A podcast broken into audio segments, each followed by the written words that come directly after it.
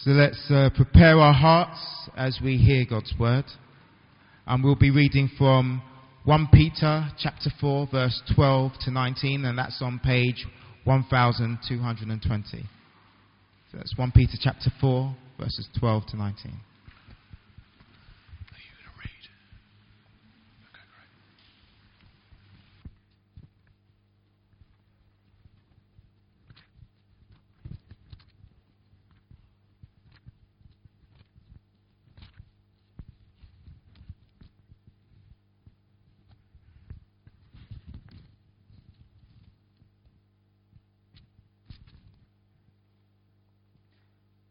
Suffering for being a Christian.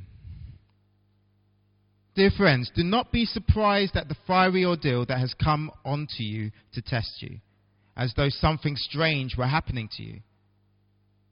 But rejoice um, insomuch as you participate in the sufferings of Christ, so that you may be overjoyed when his glory is revealed. If you are insulted because of the name of Christ, you are blessed, for the Spirit of glory and of God rests on you. If you suffer, it should be as a murderer or thief or any other kind of criminal, or even as a meddler.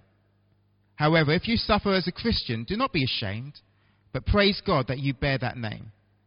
For it is a time for judgment to begin with, with God's household. And if it begins with us, what will... What will the outcome be for those who do not obey the gospel of God? And if it is hard for the neighbor righteous to be saved, what will become of the ungodly and the sinner? So then, those who suffer according to God's will should commit themselves to their to their faithful Creator and continue to do good. It's the word of God. It's God.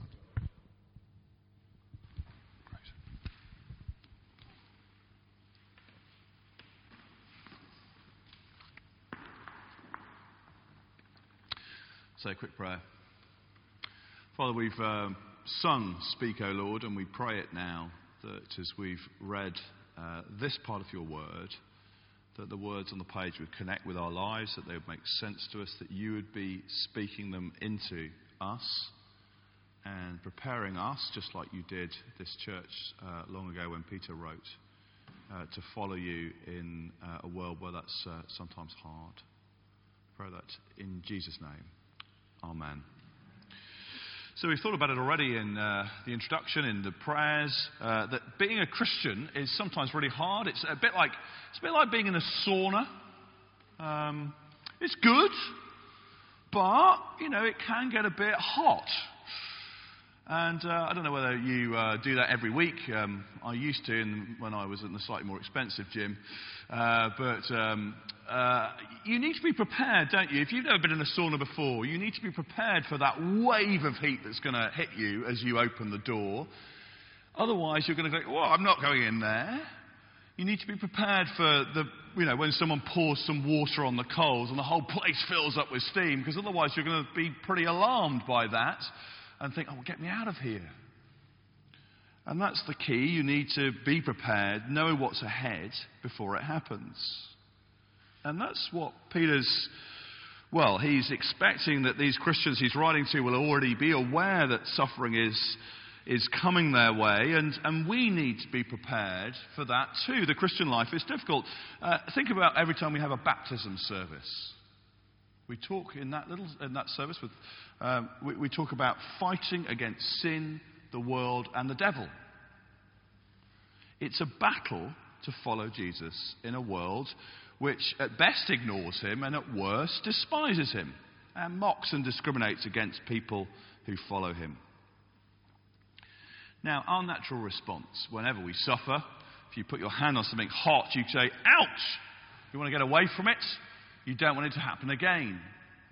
And it's the same for us as Christians. If we suffer for being Christians, it's easy to feel, oh gosh, I must be doing something wrong here. I need to change something, don't I? So this doesn't happen again.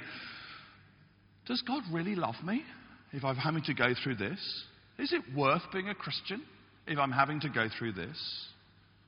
Those are the questions we'll ask naturally. And so we need to be prepared if we're not going to be alarmed, if we're not going to give up. as Peter explains. Look, look down to verse twelve. He tells us there to expect suffering for being a Christian. Dear friends, do not be surprised at the fiery ordeal that has come on you to test you, as though something strange were happening to you. Nothing strange about it, says Peter. And he's very conscious, I'm sure, as he writes this, of what Jesus said. Just as Jesus was preparing to die, he prepared those first disciples for the opposition, for the persecution they would face. This is from John fifteen. If the world hates you, keep in mind that it hated me first. No servant is greater than his master. If they persecuted me, they will persecute you. If they obeyed my teaching, they will obey yours also. They will treat you this way because of my name, for they do not know the one who sent me. You see, Christians will be treated like Christ. Yeah, that's what it's saying, isn't it? Honoured and loved by God, welcomed by some people. What good news you, you believe and you want to pass on. If they obeyed my teaching, they will obey yours also. But despised and hated by others because of Jesus. Paul explains to Timothy, everyone who wants to live a godly life in Christ Jesus will be persecuted. And that's a promise to stand on, isn't it? Expect suffering for being a Christian. That's what we're being taught. Now, clearly, that doesn't mean going looking for suffering. It doesn't mean we should approach the day thinking, gosh, I had really quite a nice day yesterday. Wow, I'm going to suffer today. There's plenty of suffering in the world without any need to look for it. What this is teaching, though, is if we live Jesus' way, if we live for Jesus, and particularly if we speak for Jesus in our culture, then we will stand out. Some people will welcome it, but some people will oppose it. Uh, for example, I heard of a Christian guy who was badgered by his colleagues, hounded by them, because he didn't fiddle his expenses.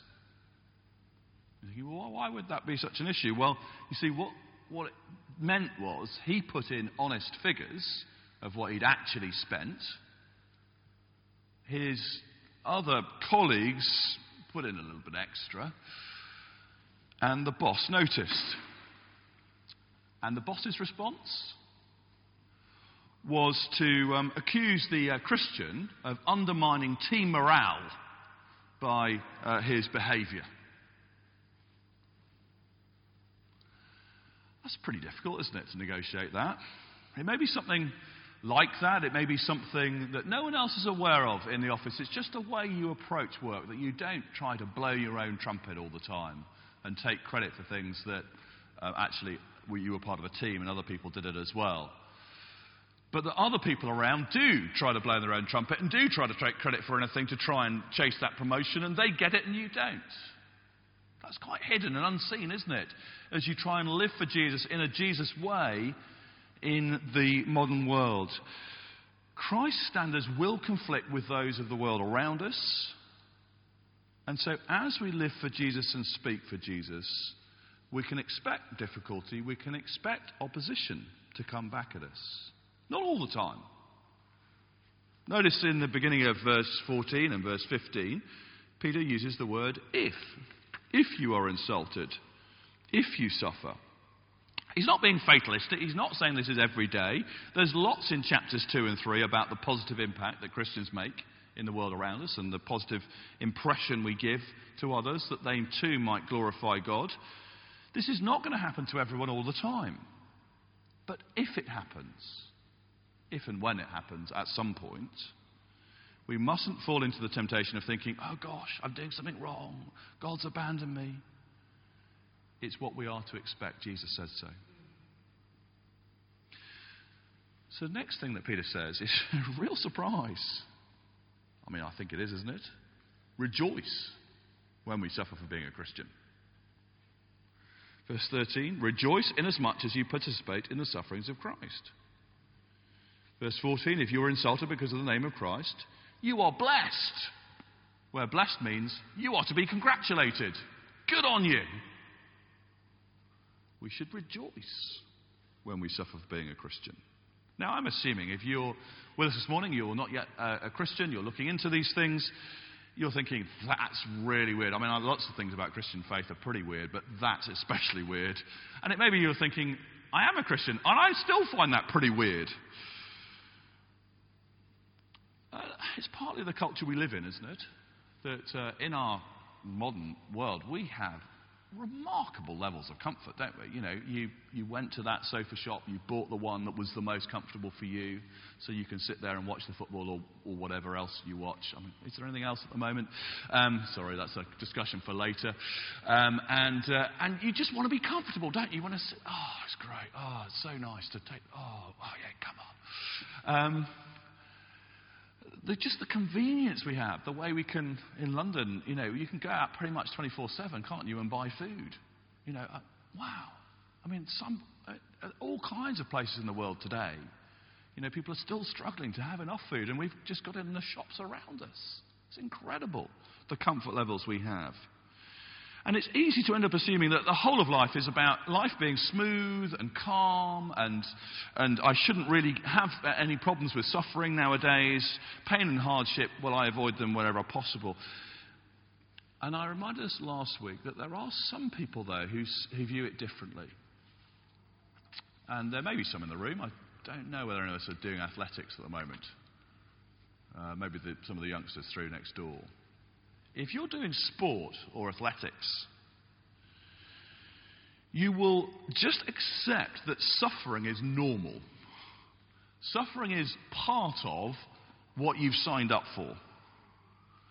As the po- coach will yell, no pain, no gain. As we used to row- yell at us when we were rowing anyway. Um, it's just... You will need to push yourself. You will need to go through the pain barrier. You will need to experience hardship and exhaustion and and pain if you're going to develop and mature and be better and go on. And all of that is part of a bigger picture. The suffering, you can endure it because you know it's part of a bigger story. It has a purpose. And it's not the end of you. Well, so it is the same with suffering for being a Christian. The fact that you and I are part of a much bigger story. We've got an eternal destiny. We all have. Everyone has. And when we've tuned into that, it makes everything look different in this world. Our key, our key need is not comfort. Our key need is to get right with God. Because our sin and wrongdoing deserve his judgment, as it says, and we'll come to that. And the wonderful news is that Jesus Christ has come and has made it possible for people to be right with God again, to be totally forgiven because Jesus has died and paid. And whenever someone puts their faith in Jesus, it's not just they, you know, join a religion. It's an unbreakable bond that is created between Jesus and the man, the woman who trusts in him. Uh, it, it, other parts of the Bible talk about the way that we're linked with him. It's he died and rose, so we will die and we will rise in him. That we are viewed by God in him. We're forgiven. We're accepted. We're righteous. In spite of what we're actually like, we're viewed, we're judged as righteous in Christ.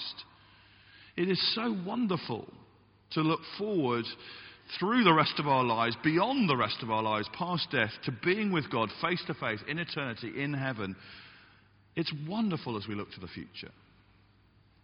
And it's wonderful to know him now. Verse fourteen talks about the experience of being insulted for the name of Christ, but the blessing is because the Spirit of glory and of God rests on you. That's quite a way to think about my life and your life if you're trusting Jesus. The Spirit of glory, the Spirit of the God who created everything, rests on you. And all of that is why we rejoice when that link between us and Jesus means that people react badly. They see that you do insist on speaking about Jesus and following Jesus in what you do. And they, they push you and prod you and see how you're going to react. Or they directly, they know how you're going to react and they oppose you. Well, rejoice. You're blessed. It's a sign that that link between you and Jesus Christ is real. You are one of his people. You're going to be with him forever. It's going to be a, a moment of incredible joy, verse thirteen, in the future. And that future joy bleeds into the present as we anticipate it. That's hard, I realize. But actually it makes sense that if we suffer for being a Christian, there is a reason for real hope and real joy. Now, I do want to say something about the more normal suffering that we experience here in Britain. Um, if we were, I don't know, if we were in North Korea, then we probably wouldn't talk about coughs and colds and other things. Um, but actually, for me, most of my experience of suffering is not persecution for being a Christian. It's rather the suffering of being in a fallen world and all the pressure that, that creates in our lives. The illness, the the hardship, the thorns, the thistles, the viruses, the volcanoes. Do we rejoice when we suffer in that kind of way? What do you think from what we've read? What do you reckon? It's not specifically talking about that kind of suffering, but I think that the principles apply to saying, yeah, we still rejoice in Christ when that kind of suffering reminds us, as Hannah led in the prayers, of that we're actually like the flowers. We're here for such a short time here on planet Earth. And when experience of the suffering of the world reminds us of that, we say, oh, thank you, Jesus. You've actually got an answer to this. You've given me a hope that actually goes beyond death and beyond whatever suffering I'm going through right now. That future focus, if I'm ill or unemployed or if there's a disaster, actually does minister to my soul and keeps me going through it. The fact that Christ suffered, the fact that he burst the bounds of death by his resurrection, and he guarantees a new world. There will be a world, it's coming, where there'll be no more tears, no more pain, no more dying. And that shines light into even the darkest places, hope from him. And it is here and now. The Spirit of glory and God rests on you in the here and now, ministering this truth, this hope to you. That'll make a difference to your day, won't it, if you're suffering?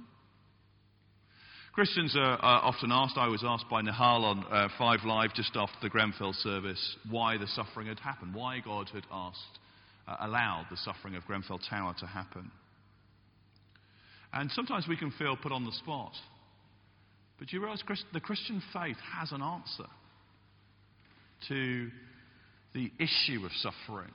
In the suffering and dying of Jesus Christ, to rise again and to bring new life to other people who are suffering and dying. And I want to say, the Christian faith has that answer, and many people don't. I mean, take the atheism of someone like Richard Dawkins. It's easy to quote from him because he deliberately wants to be heard. His comment is that in a universe of blind physical forces, some people are going to get hurt, other people are going to get lucky, and you won't find any rhyme or reason in it, nor any justice. D N A neither knows nor cares. D N A just is, and we dance to its music. Now there's a fierce sort of logic and rationality behind that from his assumptions. But what has he got to say to the mother who's just lost a child or the family that's just received a cancer diagnosis? Unlucky. That's no answer to suffering, not to the deep questions of our souls of why? And what are we going to do about this? Is this it? Is this all there is? Richard Dawkins says, yeah, get used to it. Jesus Christ says, no. This world has fallen from the world, the good world that God made it to be, but Christ has come to restore a new heaven, a new earth, the home of righteousness, and to call us all to be there with him. So we rejoice in him, in him, when we go through the hard times, when we live in the shadow of Grenfell Tower, when we do get that diagnosis. We rejoice in him that he is the answer to it all.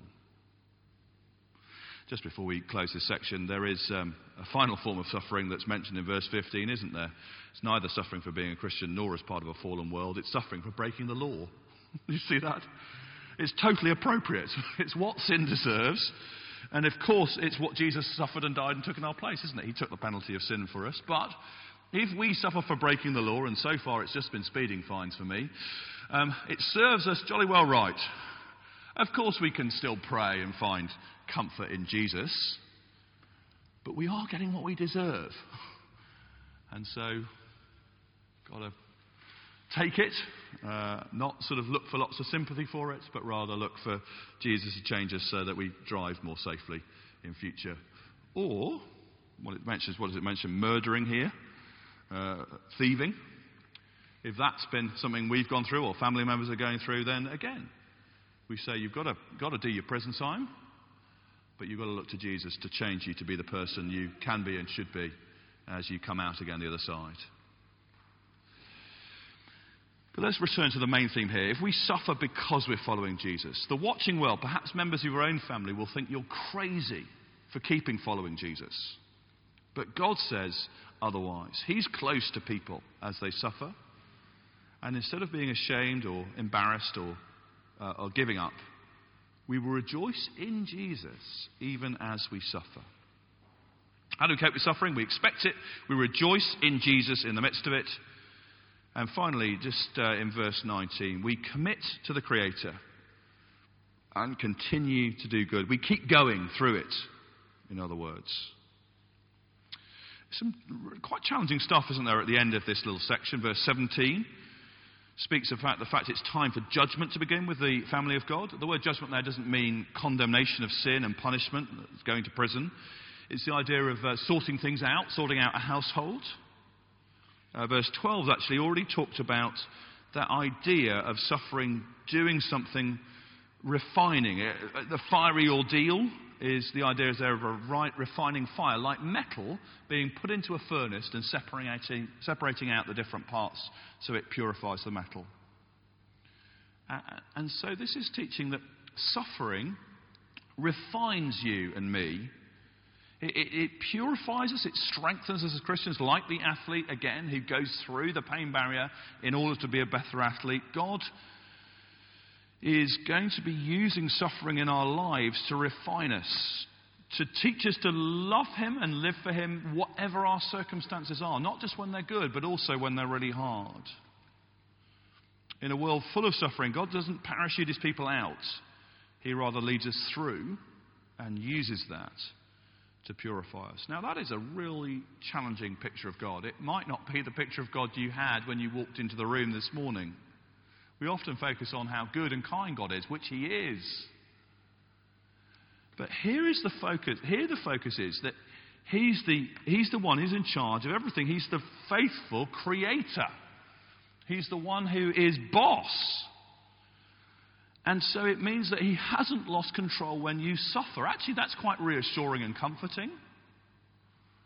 It's not that the devil is in charge at that point and there's some sort of, you know, Um, yin-yang sort of thing going on in your life. No, God's still in charge. He's still the faithful creator who you've come to know already. It's just that sometimes, do you see that phrase in verse nineteen? Suffering is according to his will. He's knowingly and deliberately leading you through a time of suffering, whether it's suffering for being a Christian or suffering in some way because life is full of it. God leads people through the refining fire. People he loves, people who Christ died for, people who spend eternity with him forever, people who are his family. God leads through that fire to refine us. That's really sobering. But look at the question it begs in verse seventeen and eighteen. What message does it give to people who are still rebelling against God, who refuse to recognize him at all as God? Well, if judgment begins with the people that God is saving, his household, goodness, isn't there a warning for those who are shaking their fist at God who are saying, I've got no time for you, stay out of my life. There's a very great warning, isn't there? When we meet God in his blazing purity, if we're not forgiven, if we're still defying him then. So I do want to plead, if you're with us this morning and you're not trusting Jesus on for the day that you'll meet God face to face in his purity, in his blazing fire, then whatever the cost is for you of following Jesus, whatever the cost, it's nothing in this life compared to having no plan for that day, no plan for your sin, no plan for Jesus bearing God's judgment rather than the judgment we all deserve being borne by us. And as we close, for all who've come back to him, who are part of his household, this is who it's addressed to. It's addressed to the people who's a, who, who's a believer, who's following Jesus. How do we approach suffering? Well, we, we expect it. We rejoice in Jesus in the midst of it. And this final thing is we, we commit ourselves. We, we keep going. We commit ourselves to God, our Creator, our faithful one. We trust the fact that he's a good coach. Um, even when the, the training regime hurts, then we keep trusting him because he's faithful.